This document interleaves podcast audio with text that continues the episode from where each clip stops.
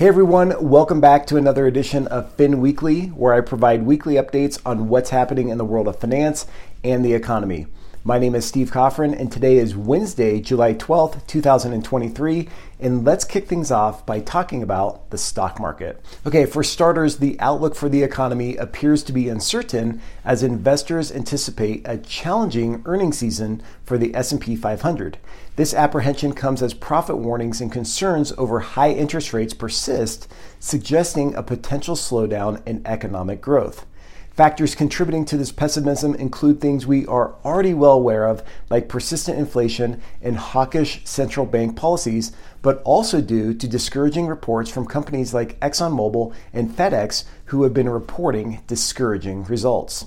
In addition, tech stocks, which have seen significant valuation increases, don't seem all alluring to everyone, with more than two thirds of respondents from a recent Markets Live poll survey saying they thought the impact of AI on tech earnings was, quote, exaggerated. The overall outlook for the upcoming earnings season appears bleak, although signs of easing inflation and cost cutting measures do provide some signs that we should be optimistic. But the overall sentiment suggests that conditions are becoming more difficult for businesses and investors, and in my opinion, we'll get a better sense of corporate health during the week of July 24th, and that's when over $25 trillion worth of companies provide updates to investors. Up next, just a quick update on something I mentioned a few weeks ago, and that's the fact that the Fed is calling banks to establish a more standardized risk assessment.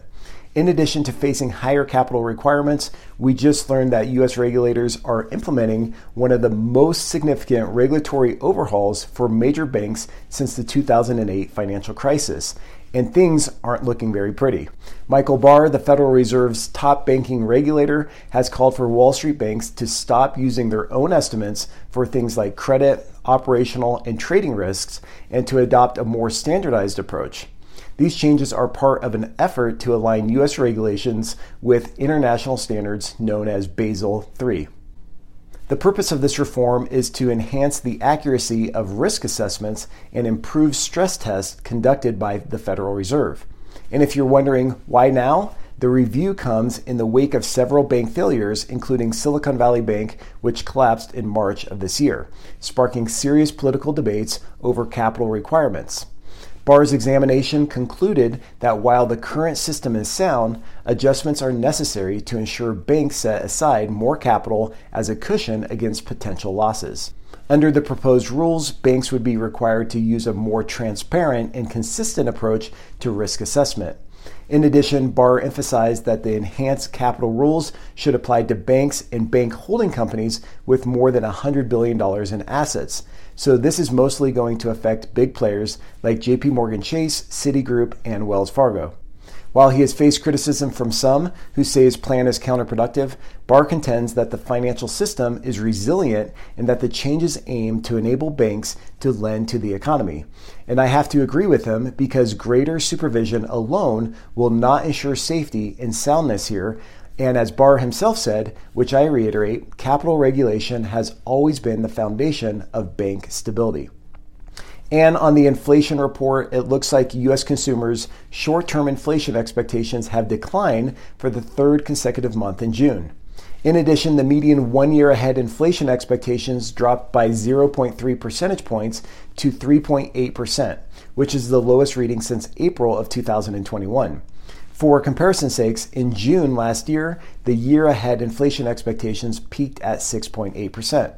So, how do these expectations compare to this time last year?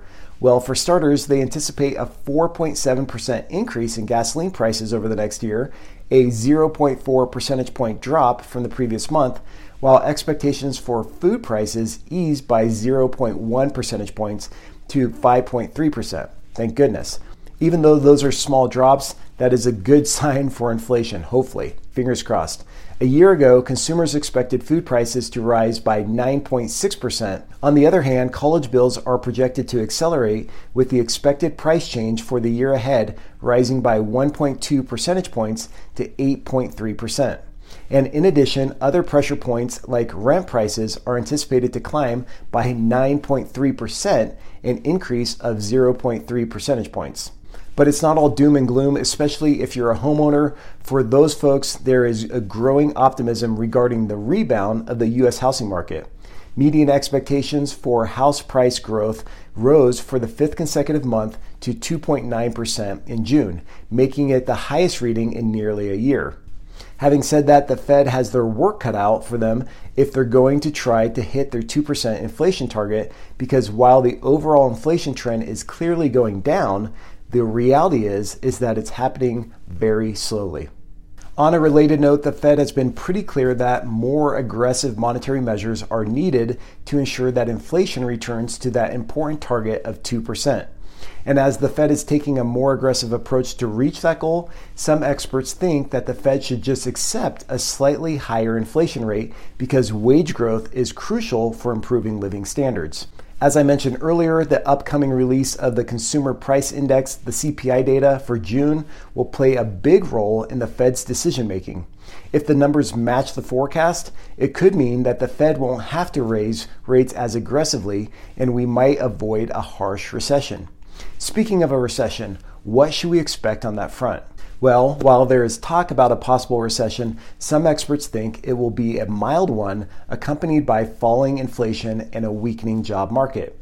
If that happens, the Fed might lower interest rates. But if we manage to avoid a recession, the Fed may continue raising rates.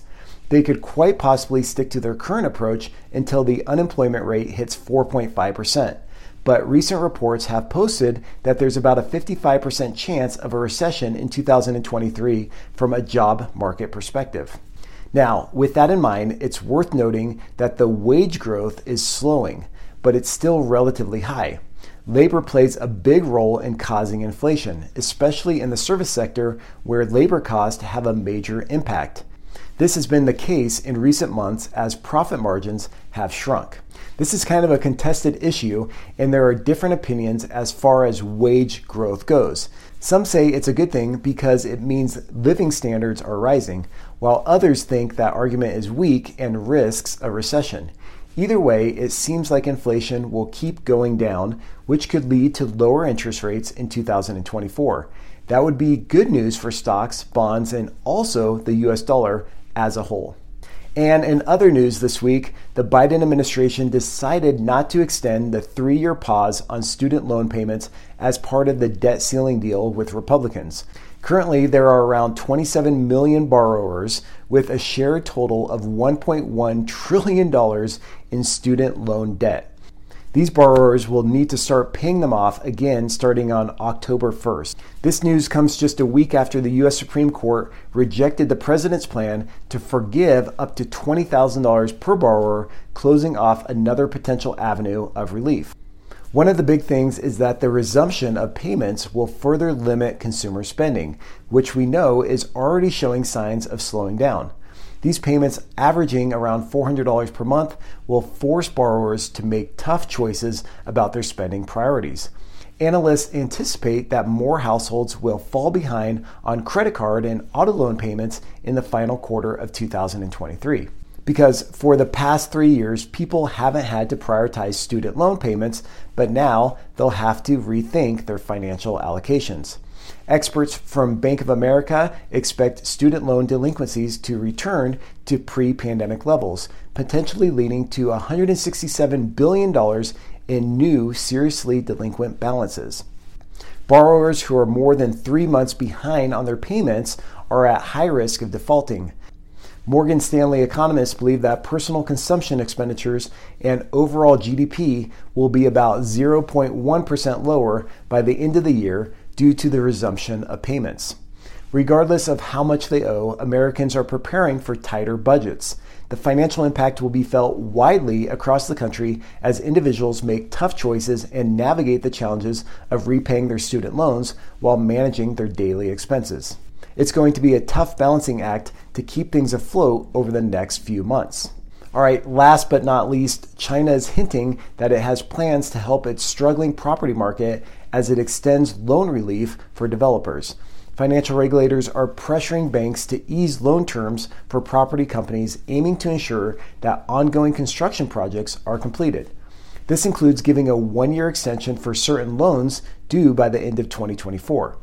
This move suggests that authorities believe it will take longer than anticipated for developers to recover from the housing market downturn, but these measures are still important and could provide some short term liquidity relief for developers and address a significant portion of their total debts.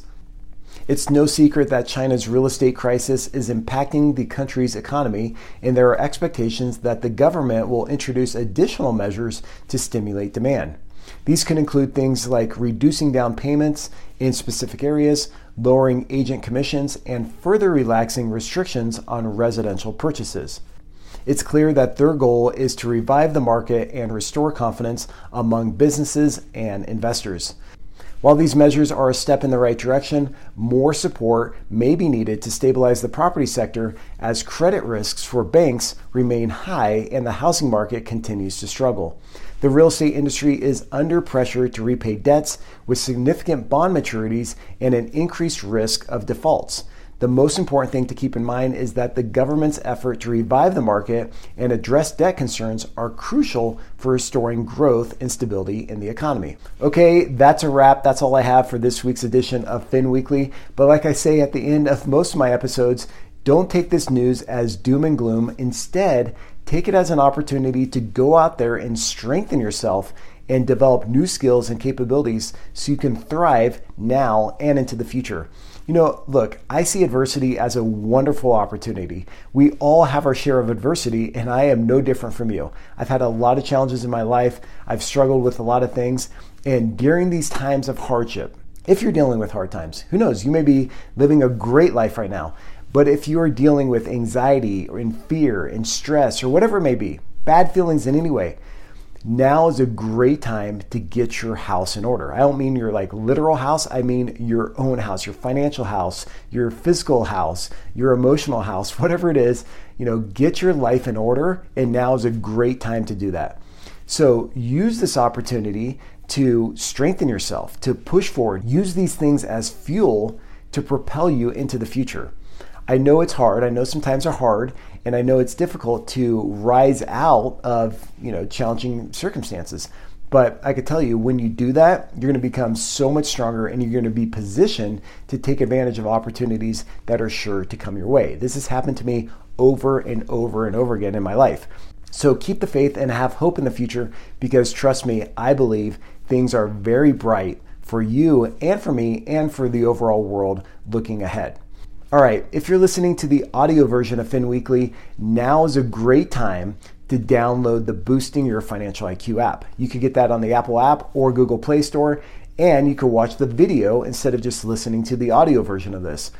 In the app, there are great tools and resources to get you started on boosting your financial intelligence and just your business acumen. So, if you want to be a business leader, an entrepreneur, or whatever your ambitions are, these resources will help you to achieve your biggest goals.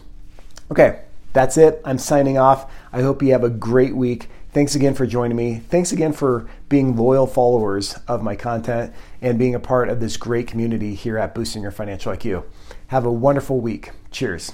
Hey, real quick, if you get value out of this podcast, it would mean the world to me if you would leave us a review. Also, if you want to be featured on the show, send me a recording with your name, your age, where you're from, and your question through a voice note or a video using your smartphone.